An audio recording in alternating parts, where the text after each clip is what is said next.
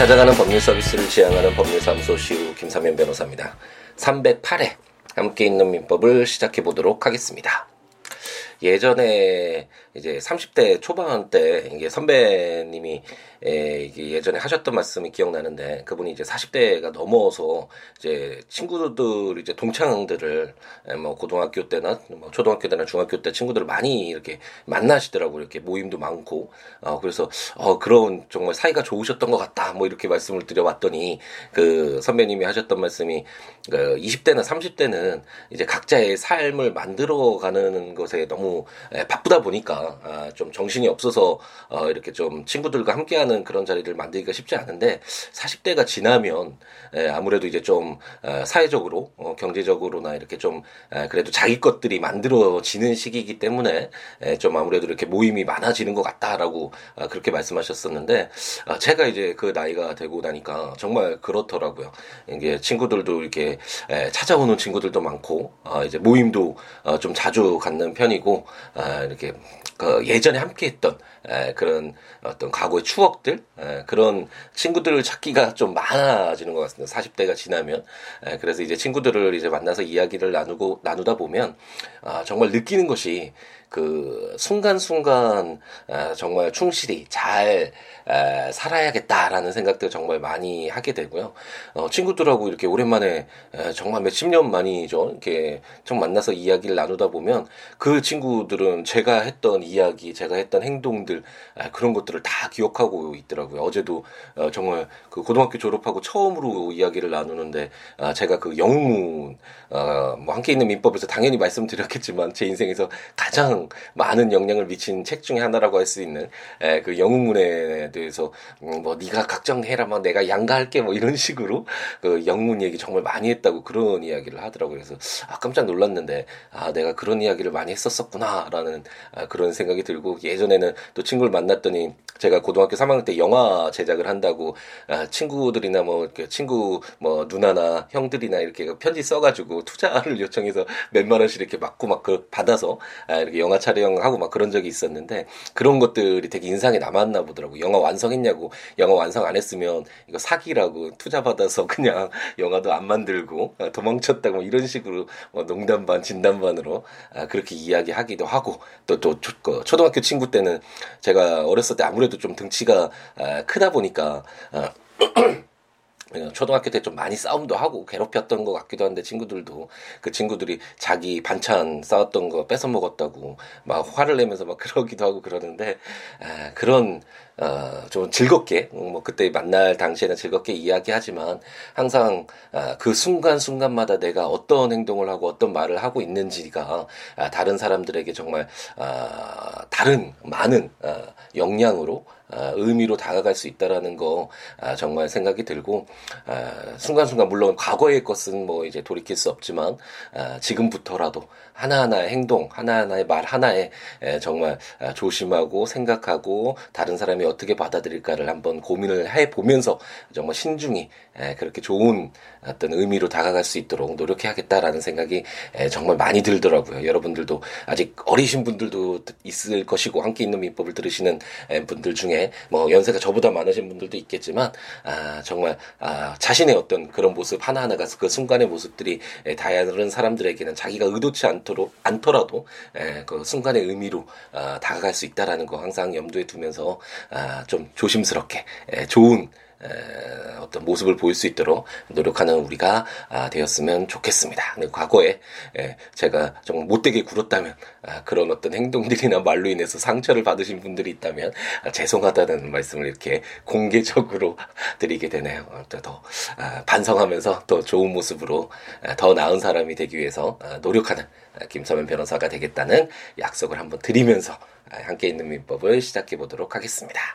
2018년 4월 20일 이제 드디어 또 일주일에 평일에 월요일부터 금요일까지 평일이라고 한다면 이 일주일의 마지막 아, 금요일 아침이 시작됐죠. 오늘 하루 이제 마무리 잘 하시면 또 일주일 마무리 잘 또잘 음, 채워지는 그런 순간이 이제 되겠죠. 지금 아, 죄송합니다. 목소리가 안 좋다 보니까 무슨 말을 하는지 모를, 모르게 그냥 아, 나오는 대로 이야기를 했네요. 아, 뭐, 한번 이렇게 목감기가 들고 그래서 한번 방송이 빠지기도 했죠. 그러다 보니까 아, 잘 낫지가 않나요. 이제 감기는 다 난 것 같은데 목소리가 아, 예전만큼 돌아오지 않는 것을 보면 물론 아, 이게 감기 몸살 영향도 있지만 아, 요즘에 뭐 미세먼지나 이게 굉장히 문제잖아요. 우리 어렸을 때는 정말 마음껏 뛰어놀아도 운동장에서 뛰어놀고 수돗물을 마음껏 마시고 그 수돗물로 막 정말 세수를 하고 막 머리 감고 막 이래도 정말 그런 문제는 전혀 없었던 그런 시기였는데 아 이제 살아가는 자연 속에서 아 정말 뭐 마스크나 이런 거 없이 예, 그냥 어떤 자연과 함께하는 산책도 아 쉽지 않는 그런 세상이 됐다라는 게 좀 마음이 예, 아프기도 하고 우리 앞으로 아, 이 세대를 살아가야 될 우리 아이들이 아, 이런 자연 속에서 살게 했던 우리 어른들의 잘못이 정말 크지 않나라는 아, 그런 생각을 해보게 됩니다. 함께 있는 민법에서 우리가 한정 승인 을 공부하고 있는데 오늘 세 개의 조문을 읽어보면서 한정 승인을 마무리 짓게 되겠습니다.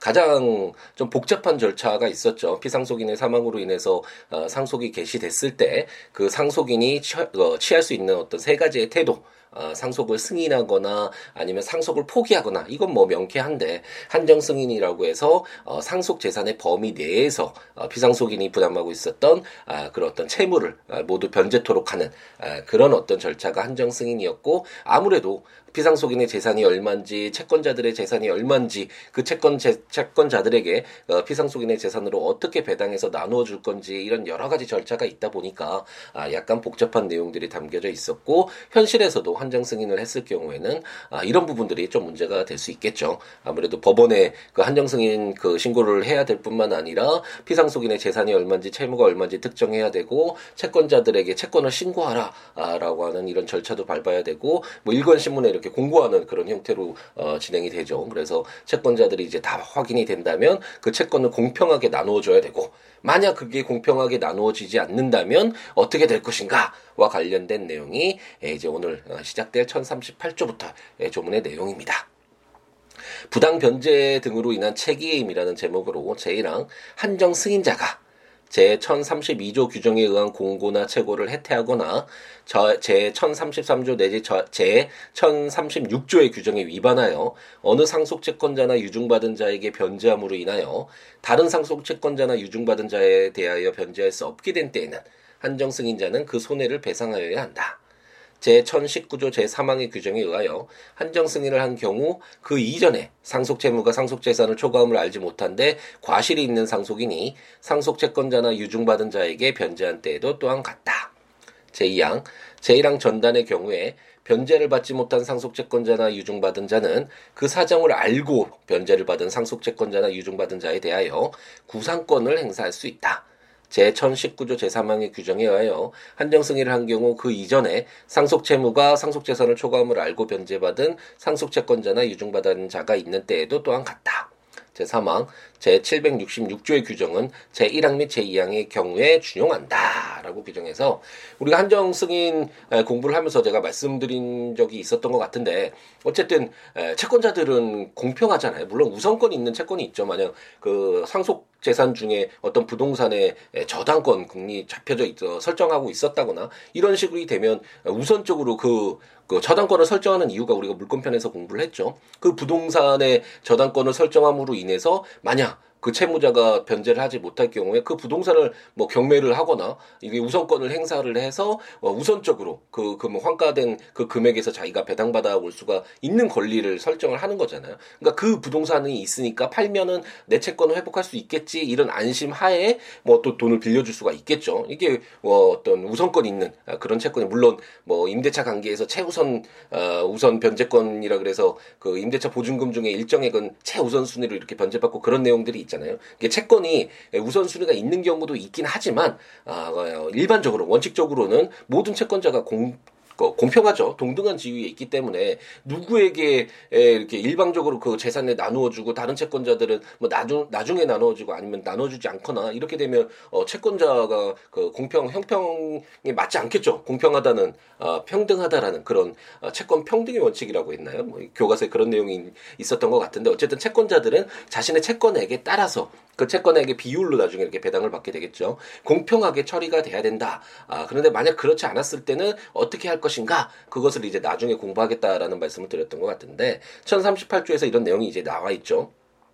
만약 갑돌이가 아, 이제 상속을 받았는데 을돌이가 아, 이제 500만 원의 뭐 채권이 있었다. 근데 지금 현재 그뭐 재산이 500만 원, 그 상속 재산이 500만 원밖에 없었는데 뭐 어쨌든 그 을돌이에게 자신의 뭐 친한 관계였기 때문에 500만 원을 어 당연히 뭐 채권자니까 변제했다. 근데 나중에 에 병돌이와 정돌이가 뭐 200만 원, 300만 원 또 상속 채권이 있었다라는 게 확인이 됐다. 근데 다른 상속 재산이 없어서 어 병돌이 을돌 정돌이와 아, 병돌이에게는 어 이런 어떤 채무로 채권에 대해서 변제를 하지 못했다. 어, 이런 사정이 있다면 어, 병돌이와 정돌이는 똑같이 채권자인데 그 피상속인에 대한 채권자인데 을돌이만 우대를 받고 어, 본인들은 손해를 입은 거잖아요. 어, 그렇기 때문에 이에 대해서 어, 책임을 물을 필요가 있겠고 에, 그렇기 때문에 만약 한정 승인을 한뭐 아, 갑돌이가 아, 그 빨리 채권자들이 에, 얼마나 아, 자신들의 채권이 있는지 빨리 알려주세요라는 공고나 채고를 해태하거나 이거 한, 함께 있는 민법 처음 민법 총칙에서 말씀드렸죠 우스갯소리로 이 혜태가 예전에 혜태 타이거즈의 지금 기아의 전신이죠. 그 프로야구 그 혜태 팀이 아니라 그 소홀히 한다라는 그런 용어라는 말씀 드렸죠. 우리가 민법 총칙에서 정말 많이 힘들었었죠. 생각 떠올려 보면 되돌아보면 이 혜태하거나 이런 내용을 우리가 일상에서 전혀 쓰지 않잖아요. 근데 법률 용어 이렇게 나오니까 그리고 예전에는 또 이게 다 한자로 나와 있어서 이게 우편에도 찾기 힘들 정도의 아 정말 너무 법이 우리 일상의 어떤 일반인들에게 우리 함께하는 우리 사회의 구성원들에게 너무나 동떨어져 있게끔 그 어떤 법률을 아는 사람들의 전유물인 것처럼 좀 잘못된 권위가 쓰여진 부분이 상당히 많이 있었는데 지금 많이 이제 순화가 되고 있죠. 그래도 이 문장만 읽어도 법률이라는 것이 그 기준이 되는 것을 그냥 읽어보면 이해가 돼야지. 아 내가 잘못했구나. 아 이렇게 행동하면 안 되겠구나. 아, 뭐 이렇게 우리가 판단할 수 있는 거지. 이 기준 자체가 무슨 말인지 모르면 우리가 그 룰을 모르 고 규칙을 모르고 운동 시합하면 안 되잖아요. 그 룰을 알아야지 그 시합에 참여할 수 있는 거니까. 그러니까 어떤 이 사회 기준으로서의 운영 기준으로서의 법이 당연히 어, 우리 그 구성원들이 그 법이 적용을 받는 구성원들에게 쉽게 언제나 읽어보고 언제나 가까이서 두고서 우리 행동의 지침으로서 어떤 분쟁이 발생할 때뭐 해결의 기준도 되겠지만 어떤 아, 법률 행위를 함에 있어서의 방향 잡는 어떤 절대적인 기준으로서 어, 쉽게 가까이에 두어야 될 그런 어, 어떤 존재가 되어야 되겠죠. 그런 의미 의미에서 이제 법률 용어도 많이 순화될 필요도 있고 지금 아, 되어 가고 있고 아, 그래서 이 법률과 좀 친해질 수 있는 기회도 이 함께 있는 민법도 아, 조금이나마 아, 그런 부분에 있어서 아, 기여를 하고 있다라는 자부심은 아, 좀 가지고 있는데 어쨌든 많은 또 법률 전문가분들이 더 좀더 쉽게 에, 많은 분들에게 이 법을 쉽게 우리가 접할 수 있도록 그리고 이해되고 행동에 사용할 수 있도록 이 정보와 지식들을 널리 알리는 아, 그런 과정들이 필요하지 않을까 아, 다시 한번 생각해 보네요. 이 해태라는 규정을 또 용어를 보니까 아, 불현듯 4년 전에 민법 총칙을 읽으면서 우리가 함께 어려워했던 그 과정들이 떠올려지네요.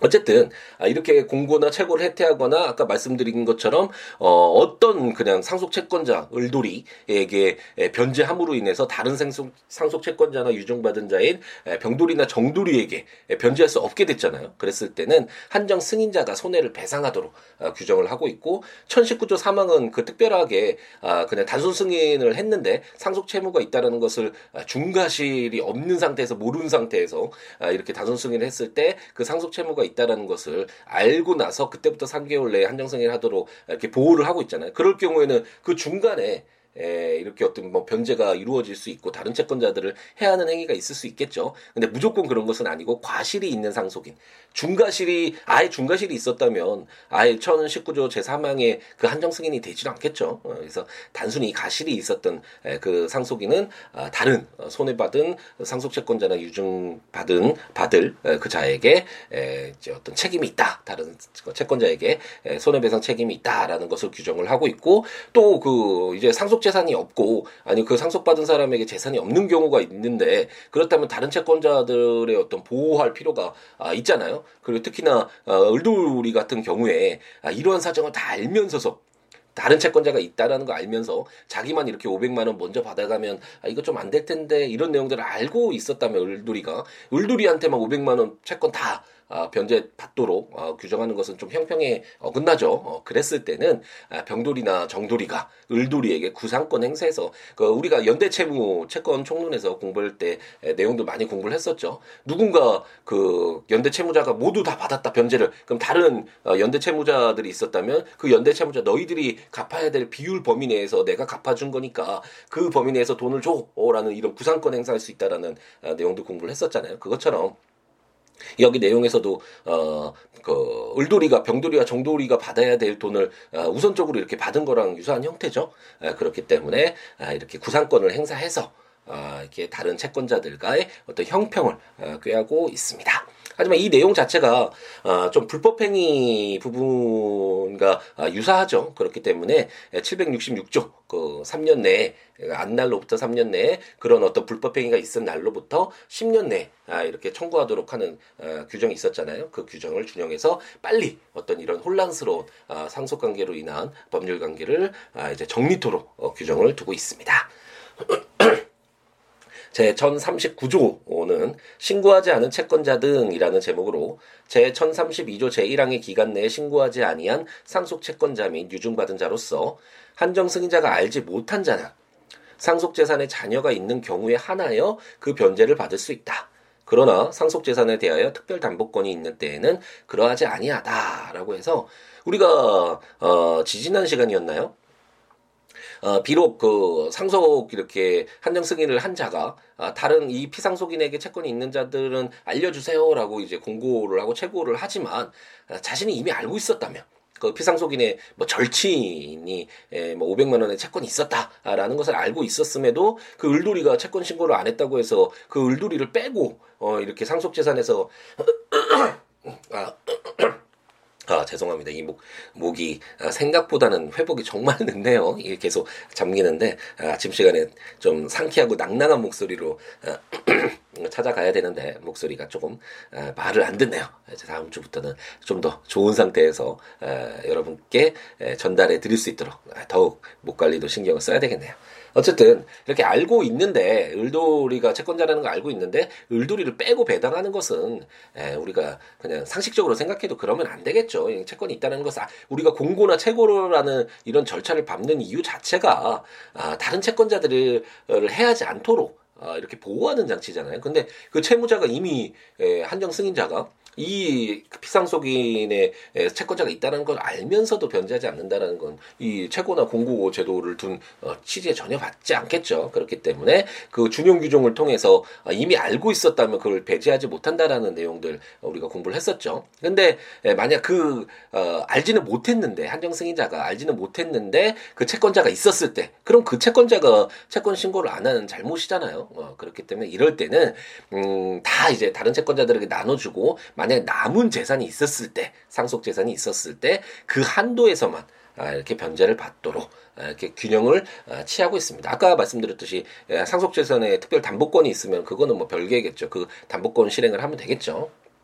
그런 내용을 담고 있고 이제 한정 승인의 마지막 1040조는 공동상속재산과 그 관리인의 선임이라는 제목으로 제1항 상속인이 수인인 경우에는 법원은 각 상속인 기타 이해관계인의 청구에 의하여 공동상속인 중에서 상속재산관리인을 선임할 수 있다.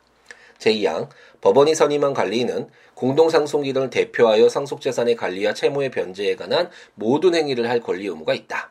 제3항 제1022조 제1032조 내지 전주의 규정은 전항의 관리인에 준용한다. 그러나 제1032조 규정에 의하여 공고할 5일의 기간은 관리인이 그 선임을 안 날로부터 기산한다라고 해서 여러 명의 상속인이 있을 수 있죠. 그리고 그 공동상속인의 관계는 그 공, 그, 그 상속 재산에 대해서 공유 관계에 있다라는 말씀을 드렸잖아요. 그래서 여러 명의 이런 공동 상속인이 있는데 그 공동 상속인이 또 어, 이렇게 상속이 그 확정되기까지 정리가 되기까지 또 자기 재산과 어, 동일한 것도 어쨌든 관리할 의무가 부과가 되고 있죠. 아, 그렇기 때문에 너무나 복잡할 수 있고 아, 정말 재산이 많거나 공동 상속인이 정말 많거나 이런 특별한 거예요. 일반적으로 경우에는 뭐 공동 상속인이 한 세네 명 이렇게 되고 아, 상속 재산이 그렇게 크지 않기 때문에 이렇게 상속재산 관리인을 선임하는 경우는 아, 뭐 극히 드물겠지만 일반적으로는 어쨌든 그런 경우가 있을 수 있겠죠. 그랬을 때는 에, 상속재산 관리인을 선임할 수 있고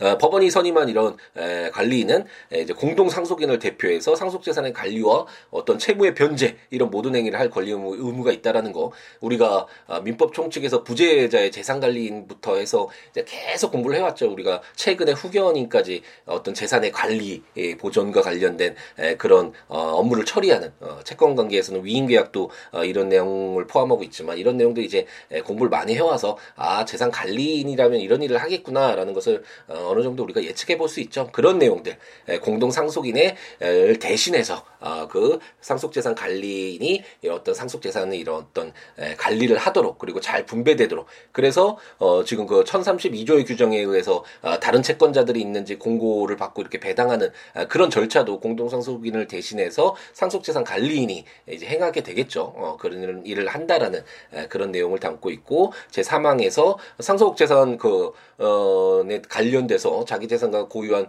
고유한 자기 재산의 어떤 관리 의무를 갖는 것처럼 아, 이 공동 상속인 중에서 선임되는 상속 재산 관리인도 그 상속 재산 잘 어, 그래도 관리를 해야겠죠.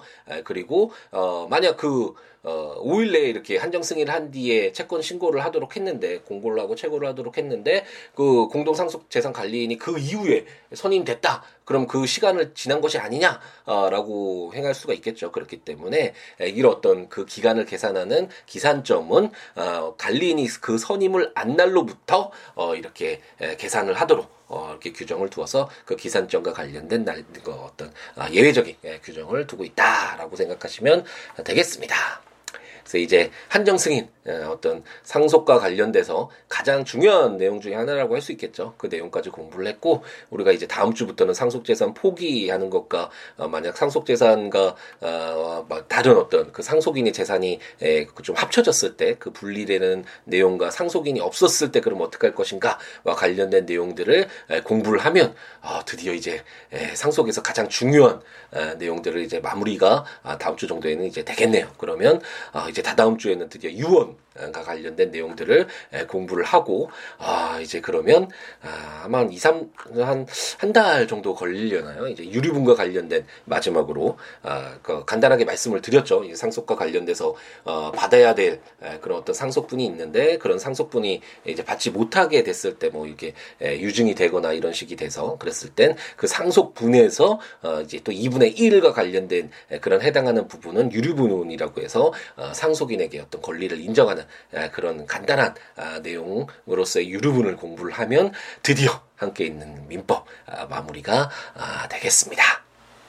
오늘은 좀 시간이 늦었네요. 8시가 넘어가고 있는데, 오늘은 이제 또 재판을 바로 가기 위해서 그 시간 좀 간격이 있어서 좀 여유롭게 녹음을 했던 것 같습니다. 네, 조문들 한번 읽어보시면서 어, 들으시면 좋으니까 국가법령정보센터 제가 전자책으로 발간한 함께 있는 민법 또는 제 블로그 siwo.com, siwo.net, siwoolaw.com.net 해당 조문과 설명들 참고하시면서 들으시면 좋겠고 어, 그 외에 뭐 법률 외에 어떠한 내용이라도 좋으니까요. 함께 이야기 나누는 우리였으면 좋겠습니다. siwo.com, siwo.net 또는 siabooks.com, siabooks.com 블로그나 026959-9970 전화나 siwo 골뱅이 gmail.com 메일이나 트위터나 페이스북에 아, 여러 가지 이야기 함께 나누었으면 좋겠네요. 2018년 4월 20일 또 이제 금요일 불금이죠. 어, 즐겁게 그리고 오늘 하루 열정 가득하게 재우신 뒤에 또또 저녁 시간 주말을 앞두고 좀 여유롭게 한번 분위기 전환도 하시고 주말에 또 푹 쉬신 다음에 또 또 새롭게 다음 주 이제 월요일 아침에 여러분들을 만나서 이제 상속 포기와 관련된 내용을 가지고 이제 또 한번 이제 함께 있는 민법의 마지막으로 향해서 열심히 달려보도록 하겠습니다. 오늘 하루도 행복 가득하게 채우시기 바랍니다. 감사합니다.